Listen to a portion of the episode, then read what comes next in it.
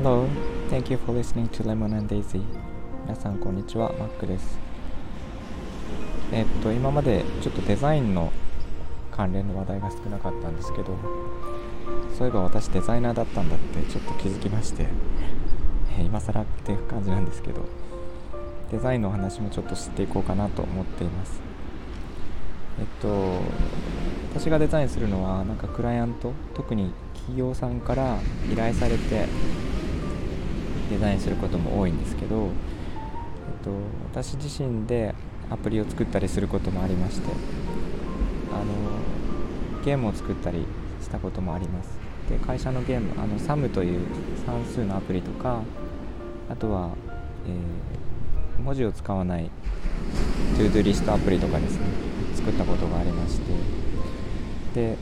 そこでいつも気をつけていることをちょっと一つ紹介したいと思います。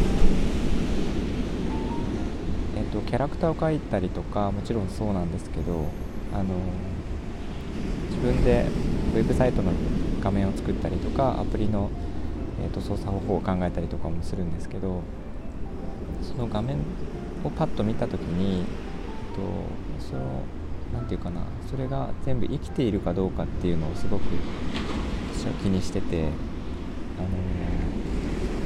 命が与えられたかのごとく、なんか自分でこう意思を持って動き出したり話し出したりしそうかどうかっていうのをちょっと私の中ではこの指標にしています。キャラクターで考えるとすごい分かりやすいんですけど、普通に鉛筆で最初は形を描いて、でそれをパソコンで取り込んで形を整えていって色をつけたりとかするんですけど、なんかある瞬間からなんか命が宿るんですね。宿った感じがするんですね。で、なんかこの子はこういう性格でこんな風に話しそうだなとか、なんかこういうことはやらなそうだなとか、なんかそういう性格が見えてくる瞬間があって、それがあるとなんかそこからうまくいきます。うまくいくというか、なんか勝手に動き出したりとか、自走するんですね。で、自走し始めると自分で考えなくても勝手になんかいろいろとこう喋ってくれたり動いたりしてくれるので、その物語を描きやすいっていうのがありまして、なんかそんな感じでちょっと私の中では一つその瞬間を見逃さないようにデザインしてます。でこれはキャラクターのデザインでなくても同じで、その一つのウェブサイトの画面であっても、そのサイトの今見ているところが、生きているか死んでいるかみたいなところで、生きていれば何か問いかけてくるだろうし、なんか死んでいればなんか動かないというか、なんだかよくわからないみたいな感じで、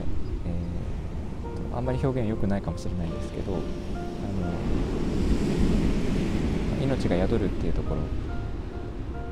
ろはなんか私の中ではデザインがうまくいくかどうかっていうところの指標になってます。ちょっと分かりにくい説明かもしれないんですけど、なんかキャラクターが喋り出す瞬間とかですね、アニメーターの方とかよく、あとは作家さんとかですね、よく使われてる手法というかテクニックだと思うんですけど、なんか勝手に動き出したりとか、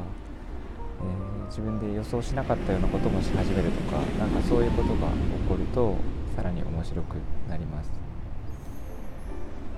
はい、なんかそんな感じのことをちょっとお話をさせていただきました。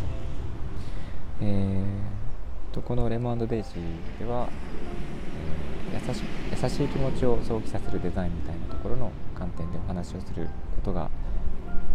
メインなんですが、最近はあまりそういう話をしていなかったので、そういう話もしていきたいなと思っています。ということで今日も聞いていただきありがとうございました。実はレターもいただいておりまして、その紹介も少しずつしていきたいと思っています。では今日はここまでにしたいと思います。みんなが優しくありますように。Thank you for listening. I'll talk to you later. Bye bye.